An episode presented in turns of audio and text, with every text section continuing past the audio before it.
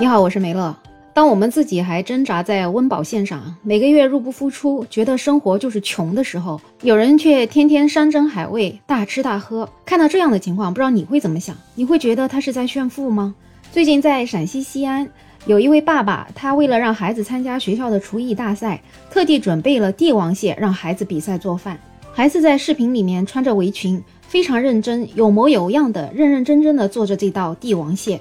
他参赛的菜名叫“太阳花帝王蟹蒸蛋”。最后出来的这个菜，你还别说，真的是特别特别的色香味俱全啊，看起来就很不错的样子。但是视频发出来之后，就有不少的网友去质疑了，觉得这个家长完全就是在炫富。你不就参加一个比赛做饭的节目吗？为什么一定要用这么贵的食材去参加这个比赛呢？后来爸爸不得已也出来回应了，他说帝王蟹的价格也不是特别的贵，有活动的时候嘛，价格也就是一千块钱左右。家里也从来没有对孩子有什么娇生惯养的，让孩子做饭主要是为了培养他独立的性格，而且他们家的生活日常就是这样子，孩子在家也会帮父母分担家务，照顾弟弟。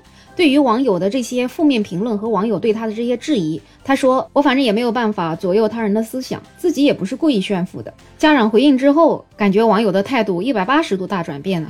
有个网友的评论挺搞笑的，他说：“这个家长他完全不是炫富，人家就是真的富。其实看视频里的孩子做菜，真的有模有样、认认真真的，有这样的动手能力，确实不像娇生惯养的。只能说有钱人的日常我们想不到。这个孩子家里的家庭条件肯定是挺好的。”但是他的爸爸能让他参加厨艺大赛，说明家庭教育还是挺接地气的。现在有很多的家庭，越是条件不好，反而越是对孩子娇生惯养，家务活儿、劳动啥都不会的。所以能让孩子生活在实事求是的环境中，才是对孩子最好的，才能发展出孩子自己的能力。条件不好的时候，孩子会努力奋斗去改善；条件好的时候，孩子也会充分利用现在的条件，让家庭生活更上一层楼。我觉得这位网友说的挺中肯的。这个爸爸家里是很有钱，但是他并没有因为有钱就放任对孩子的教育，他的教育还是挺接地气、挺实在的，也很值得我们很多人学习。因为很好奇嘛，我也特地去这个爸爸的短视频网站上观摩了一下，他的短视频网站上确实有很多小孩做菜的视频。这个小孩可以做各式各样的菜，当然他的菜的原材料确实看起来价钱都挺好的。这反正是一家生活条件比较好的人家。但是我看了这个视频之后，我倒也没有特别感觉到他是在炫富，我反而是感觉这个爸爸对孩子的陪伴其实还挺多的。孩子整个看上去的感觉也是挺乖，然后也挺阳光的，而且平时也会参加一些足球赛啊什么的。我觉得他生在这样的家庭应该是挺幸福的，家庭条件不错，关键是爸爸也很关心自己。因为其实我们很多很多小朋友，他们在成长的过程中，爸爸这个角色往往是缺失的。说到这儿，我就不禁想起来，这两天有一个热搜，一个四川成都的小学生家长，他聊到此前的一个经历，他说他去给孩子开家长会，推门一看，简直就是已婚妇女的姐妹聚会，一眼望过去，来的全是妈妈，大概只有几位爸爸。还有一位成都理工大学附属小学的老师说，印象最深的一次家长会，四十三个人的班级里面，只来了七个爸爸。一个班级的家长会，爸爸来的寥寥无几，而且每天晚上接孩子的也大多都是妈妈。有网友对于这样的状况说：“谁有时间就谁去呗，不参加家长会不等于不负责任。”但是我们其实可以想一想，为什么有时间的都是妈妈，爸爸都是没时间呢？其实这也是一个比较严峻的社会现象吧。有网友说，夫妻两个人同时都上班的，为什么每次孩子生病啊、开家长会啊，都是默认妈妈要去请假陪伴呢？主要还是爸爸去了跟没去没啥差别。回来了，一问三不知。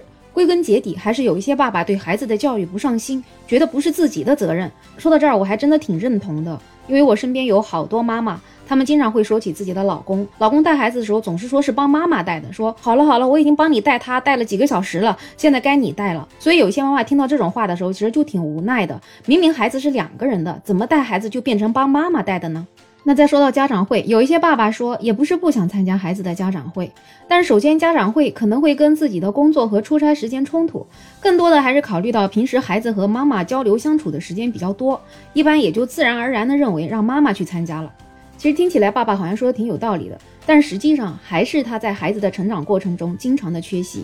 有一些心理学家认为，妈妈对孩子的影响，主要是孩子能不能成为一个独立的人，而爸爸则是要塑造孩子对整个生命的看法，关系到孩子人格的形成。如果爸爸在孩子的成长过程中长期缺席，可能会导致孩子在性格、情感方面的一个缺陷。之前有一个调查说，没有得到爸爸足够关爱和陪伴的孩子，他比较容易产生焦虑、孤独、自尊心低下、自制能力差，甚至还有一些有攻击性强、喜欢较劲儿、叛逆等等这些性格和行为的问题。当然，也有另外一种声音说，爸爸缺席家长会也并不代表爸爸对孩子教育的缺失。赚钱跟孩子的教育孰轻孰重，相信爸爸心中也有一杆秤。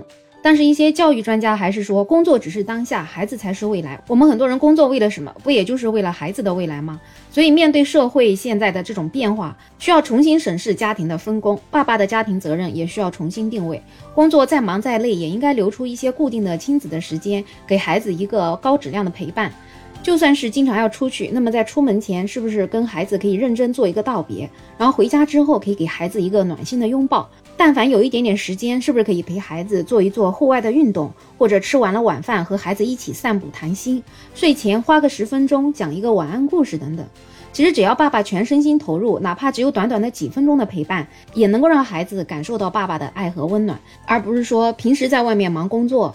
晚上回到了家里了，觉得哎呀，我特别特别的累，你孩子最好不要来打扰我，让我看看手机好了，让我休息休息。如果是这样的话，那在孩子的成长过程中，爸爸这个角色可就真的是缺失了。好了，今天的节目就聊这么多。不管家里是多么的富有，或者说相对而言要普通一点，一个家庭最重要的是家庭和睦，夫妻齐心，把孩子抚养大，那就是一个成功的家庭。